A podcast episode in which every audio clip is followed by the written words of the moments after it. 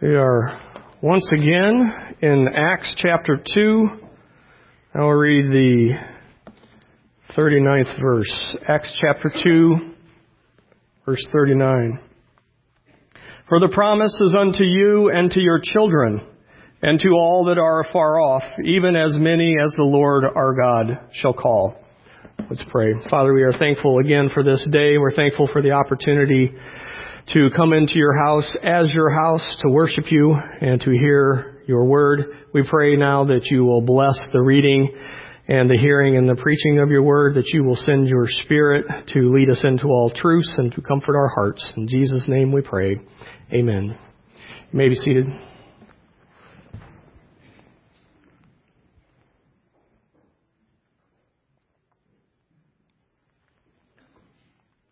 I am thankful for the baptism that we had today. As I was thinking through this particular section of verse 39, um, I was hoping that there was going to be a baptism. And as I started my studies this week, there wasn't one on the horizon. And then uh, Caleb sent me an email, and uh, we had one, so it's, it's great. Um, as I stated a couple weeks ago, um, this is one of our core distinctives as Reformed Presbyterians. Along with the five solas, this view of God's covenant extending to our children was at the heart of the Reformation. Now, if you think I'm overstating that a little, um, I ran across a theologian this past week who, after his review of the 16th century uh, Reformation leaders, wrote this: "The baptism of infants." Demonstrated very powerfully that our salvation rests not on any knowledge or work or experience or decision of our own, but entirely on the grace of God. This is the essence of the Reformed faith. Not on any knowledge or work or experience or decision of our own, but entirely on the grace of God. So a couple weeks ago, we looked at Abraham. Paul tells us through the Spirit that Abraham believed God and it was counted to him as righteousness that the gospel was preached to Abraham and that he embraced it by faith. Abraham trusted the Lord. He trusted God's word. He believed. He didn't know how God was going to fulfill the promises, but he knew that he would against all hope. Paul tells us that when we, the heathen or the Gentiles, embrace the gospel by faith, that we, like our father Abraham, are justified. That our faith is counted to us as righteousness. And that this is included in the ancient promise to Abraham and to his seed. Last week, we looked at the promise that is listed here in Acts 2.39. And we saw it means a couple of different things, or a number of different things. That it is the promise of the Messiah, first presented in Genesis 3, verses 14 and 15. The promise that evil and the evil enemy would be defeated by the one, the Messiah, that would come and triumph over the world, the flesh, and the devil. We saw that the promise was to Abraham that he would have many descendants, that they would be like the stars in the heaven, that they would be like the sands on the seashore. And Abraham believed the Lord, and it was counted to him as righteousness. We saw that the promise was extended from God to Abraham and to his children. We read from Genesis 17 earlier. That the promise includes the blessing to the future generations and that they themselves would be a blessing. Genesis 26. We saw that the promise included that God would dwell with His people. We saw that there was a promise of a perpetual kingship to David that was stated earlier to Judah that the scepter would not depart from his house. The ultimate expression of the promise, we saw that the Holy Spirit was given to indwell all believers. We see that promise in Ezekiel 36 and other passages, even those I read this morning during the baptism. Abraham believed the promise. Maybe we could roll it all into just a couple verses out of Ezekiel 37 saying, Moreover, I will make a covenant of peace with them, and it shall be an everlasting covenant with them. And I will place them and multiply them, and I will set my sanctuary in the midst of them forevermore. My tabernacle shall be with them. Yea, I will be their God, and they shall be my people. And the heathen shall know that I, the Lord, do sanctify Israel. When my sanctuary should be in the midst of them forevermore. As I mentioned previously, we come to these passages with a bit of knowledge and a bit of experience. And I think sometimes the impact of these passages has worn off. It doesn't hit us like it should. As we think about this verse, for the promises unto you and to your children and to all that are far off, even as many as the Lord our God shall call. For the promise is unto you and to your children. Who is Peter speaking to? Do you remember? He is speaking to the Jews. And just a few moments before this phrase, he tells them what? You men of Israel, hear my words. Jesus of Nazareth, a man approved of God among you by miracles and wonders and signs which God did by him in the midst of you, as ye yourselves know, him being delivered by the determinate counsel and foreknowledge of God, ye have taken and by your wicked hands have crucified and slain.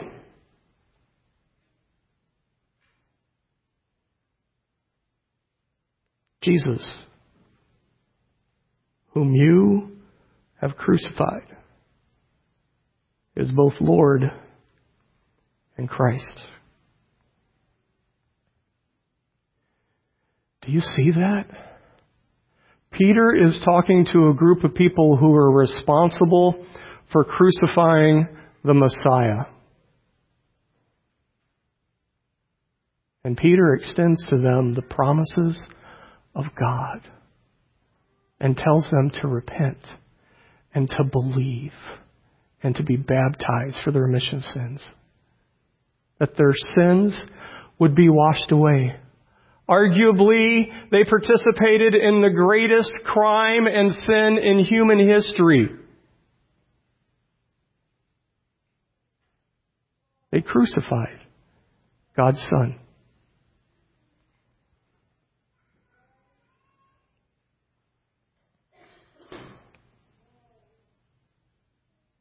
It is one thing for God to extend forgiveness to His people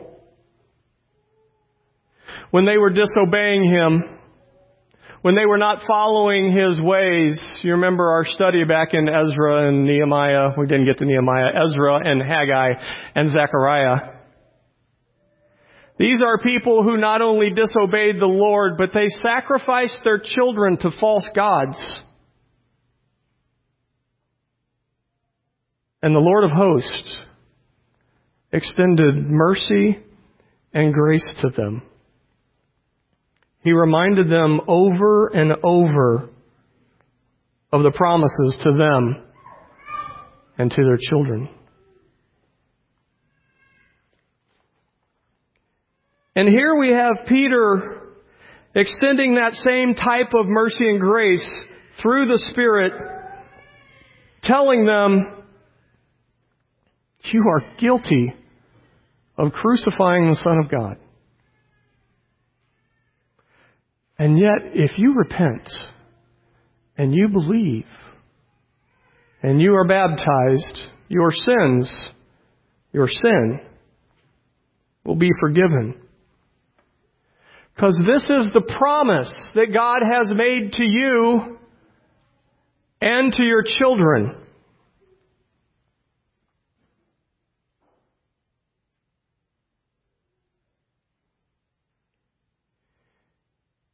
In the Catechism, we read of what it is like to live in the covenant and to have God's blessing upon you. And it says that those benefits are assurance of God's love. That that promise assures you that you have been adopted, you have been called out, you have been set apart as God's children. That promise communicates to you peace of conscience that your sins are forgiven, that your guilt is gone, that God remembers it no more. That promise is of joy in the Holy Ghost. The promise includes the increase of grace I will bless you. I will bless those who bless you. I will bless your children. Your children will be a blessing to all nations. You will keep my covenant.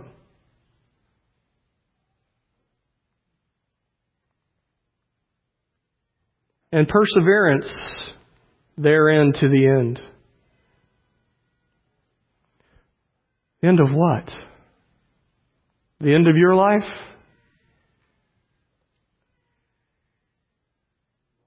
Yes.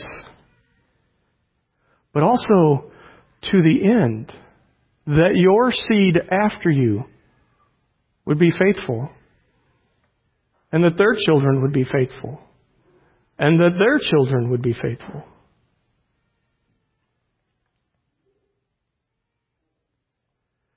As I said, I think this is a defining theology in the Reformed faith. And I wonder, do we just hold it as head knowledge? Or do we walk it out by faith? It may seem a little odd to you today that we read from Matthew 18 earlier. Matthew 18, when you say that, people automatically begin to think of, oh, if you know, you have an issue with your brother, you should go to your brother, and if that doesn't work, then you bring in a couple more people, and if that doesn't work, then you bring it to the church, and so on and so forth, right? And that's true. It's in Matthew 18. But did you catch what we read this morning? This passage starts out and says, the disciples came to Jesus and said, Who is the greatest in the kingdom of heaven? Now, what kind of question is this? When you are looking in the face of the Son of God and you ask Him who the greatest is in the kingdom of heaven, are you not looking at Him?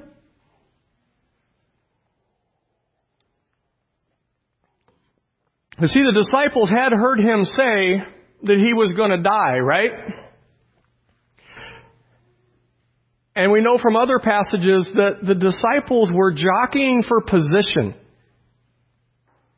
Who was going to take Jesus' spot when he left? Who was going to ascend to that position?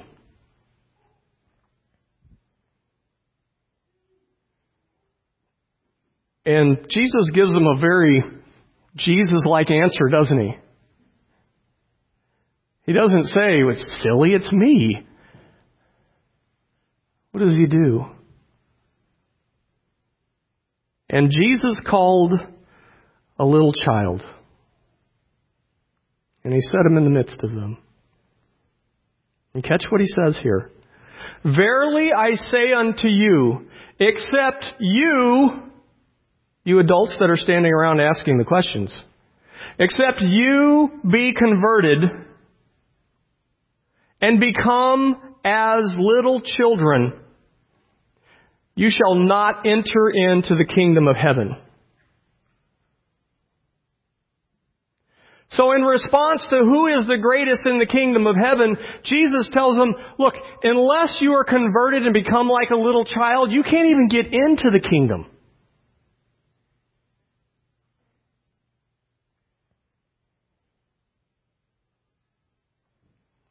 Whosoever therefore shall humble himself as this little child, the same is the greatest in the kingdom of heaven. And whoso shall receive one such little child in my name receives me. Remember, we have other passages that talk about the disciples trying to keep the kids away from Jesus. No, you can't get near him. He has important things to do. You children need to leave him alone.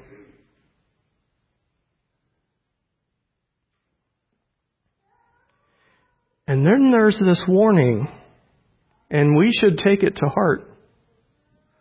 But whoso shall offend one of these little ones, and in case there was any doubt here, one of these little ones which believe in me, and the term there, little ones, can be translated as infant. I'm sorry, it's little children up above can be translated as infants. Whoso shall offend one of these little ones which believe in me, it were better for him that a millstone were hanged about his neck and that he was drowned in the depths of the sea. That's pretty strong language.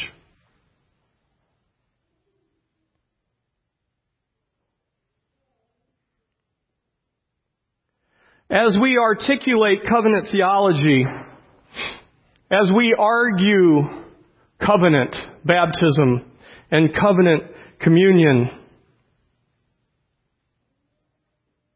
we do so in a culture that stands this passage on its head.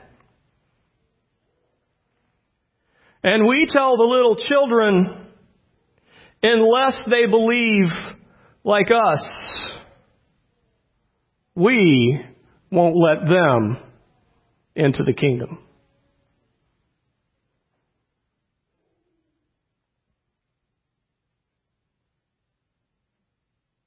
My hope this morning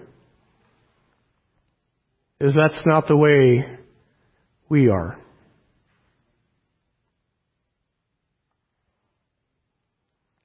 As we continue on in Matthew 18, there is a interesting story towards the end. You may be familiar with it, but I'm going to read it because it, it has an impact that is uh, not to be missed. Then came Peter to him and said, Lord, how oft shall my brother sin against me and I forgive him? Sounds about right, doesn't it? This is right up there with who's the greatest in the kingdom of heaven. My brother is sinning against me and he asked me to forgive him. And I have forgiven him. And he sins again and I forgive him. And he sins again and I forgive him. What Peter wants to know is, when can I nail him? When do I no longer have to extend that forgiveness?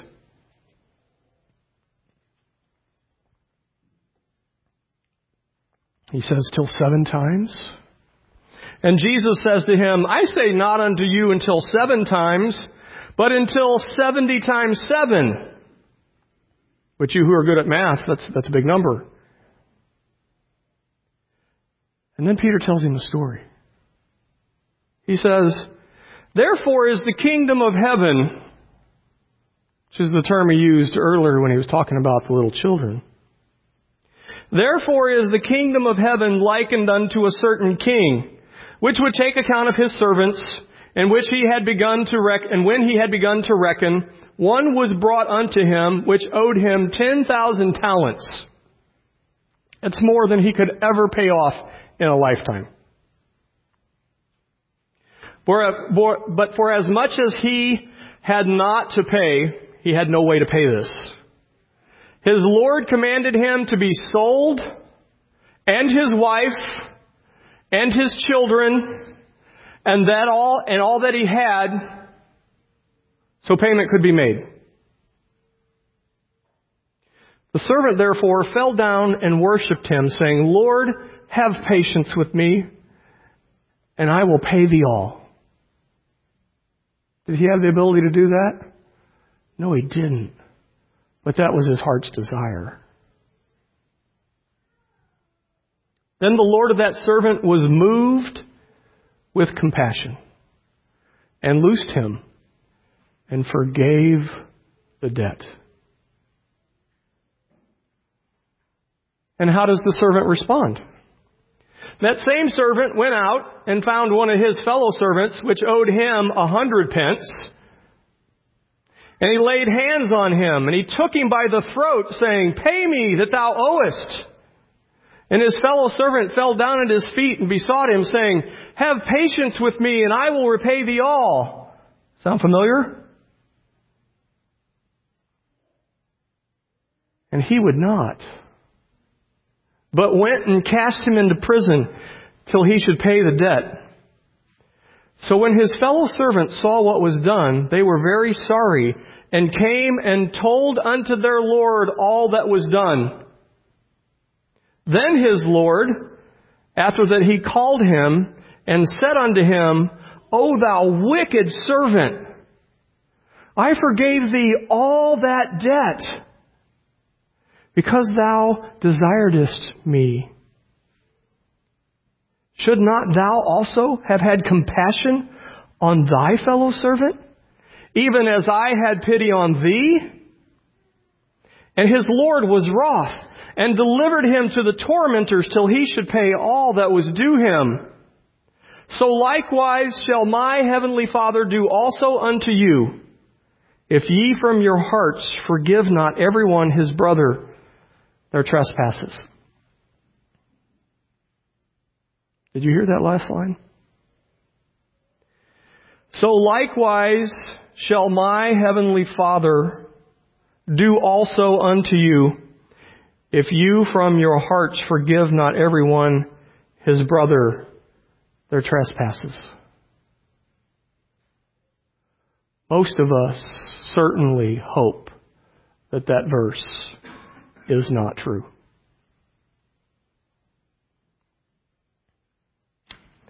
Every week before the sermon, we say the Lord's Prayer. Most of us have it memorized. And we say the words every week. And there is a line that echoes this passage in Matthew 18, it says, do you know the line? And forgive us our debts as what? As we forgive our debtors.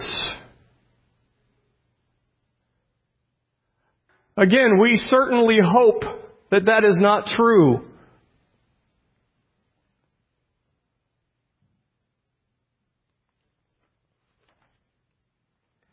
As we are raising these covenant children, it is important that we see them correctly, that we see who they are. You know, we can go into all the kind of classic homeschool verses. We can go over to Proverbs 22. Train up a child in the way he should go.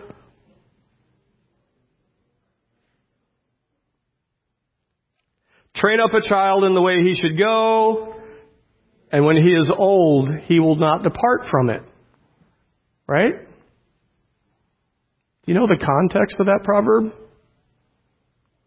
Talking about the rich and the poor. And the very next line says, The rich rules over the poor, and the borrower is servant to the lender. We are to train up a child in the ways of debts and what that looks like, both from a financial standpoint and as we see over here in the New Testament, as what those debts may look like in terms of forgiveness. You see that? So the question becomes,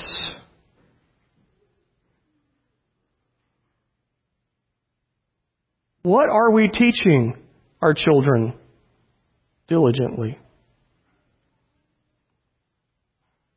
How are we to train them up? What does it mean to be born into and grow up in the covenant? Are we harsh with our children like the wicked servant in Matthew 18? Having had great and many sins forgiven, do we then choke our little ones when they offend us? I know it's rough when they embarrass you in public. Right? And what does our conduct often look like before the face of our Father? Or do we teach them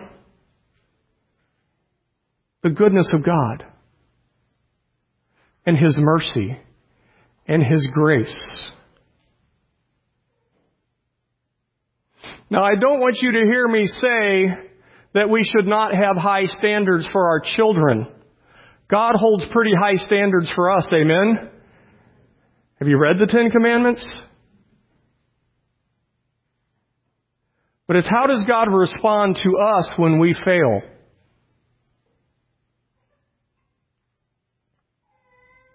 He extends the promises to those who murdered his son.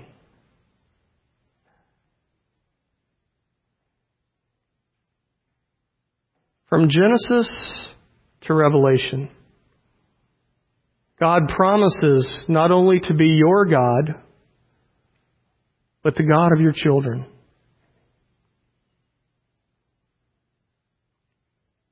Just as He calls us to have faith that He will fulfill the promises to us,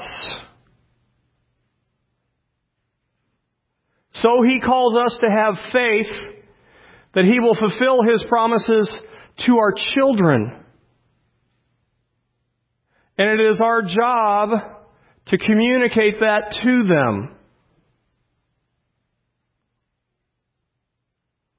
When you get them by the cheeks and you look them in the eye and you say, You are God's child, and He loves you with an everlasting love.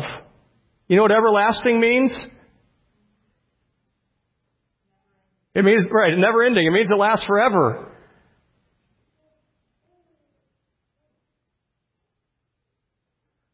When God's children sacrifice their children to false gods,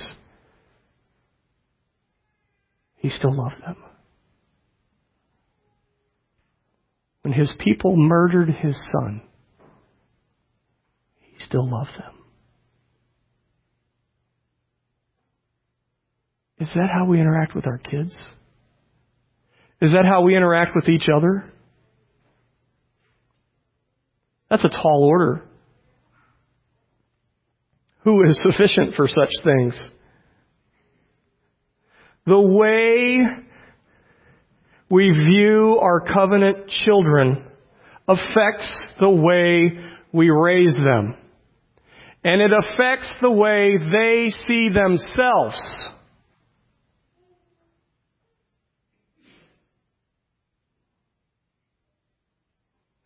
Do we have a correct view of children? Probably. Do we live it in front of them by faith? Only you can answer that. Your kids could probably answer it. Do they see the gospel in you?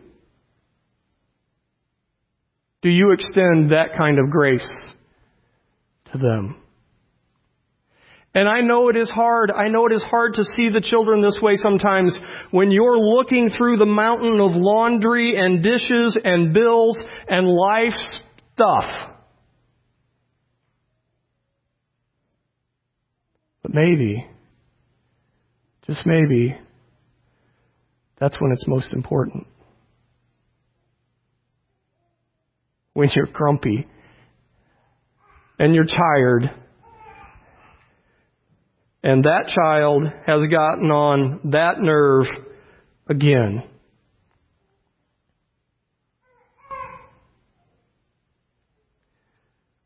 That's when we live out our theology.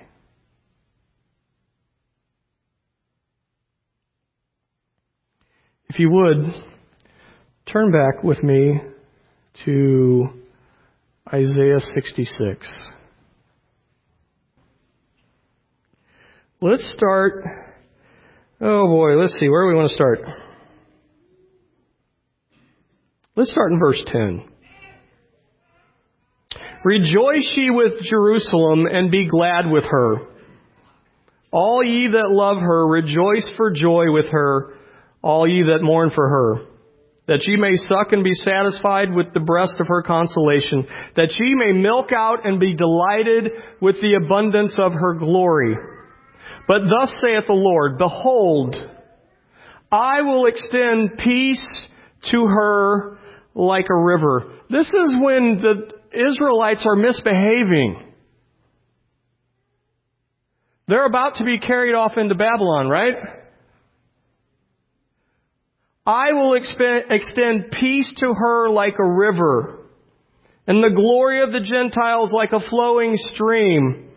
Then shall they suck. Ye shall be borne upon her sides and be dandled upon her knees, as one whom his mother comforts. So will I comfort you, and you shall be comforted in Jerusalem. God takes the picture of a mother who is comforting her child at her breast. And he says, this is the way that I will comfort and console and feed and nourish and assure my child of my love.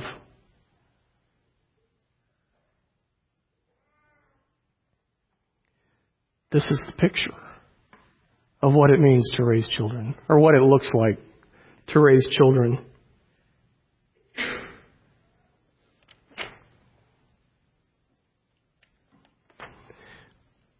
We are running out of time here.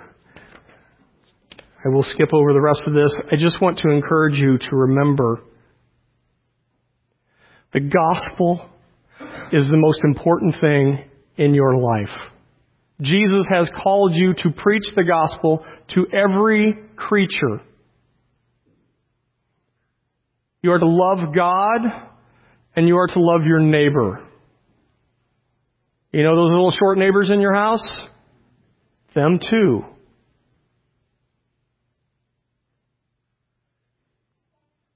Brothers and sisters, let our theology work its way out into our hands and our feet in the way that we care for our children. Let's pray. Father, we are thankful for this time in your word. We pray that you will bless it, that you will um, make it effectual in our lives. Lord, let us see ourselves in the text. If we have fallen short, let us repent. Let us fall upon your mercy and your grace, knowing that you hear us when we confess our sins and knowing that you forgive our sins. Lord, we love you and we praise you in Jesus' name. Amen.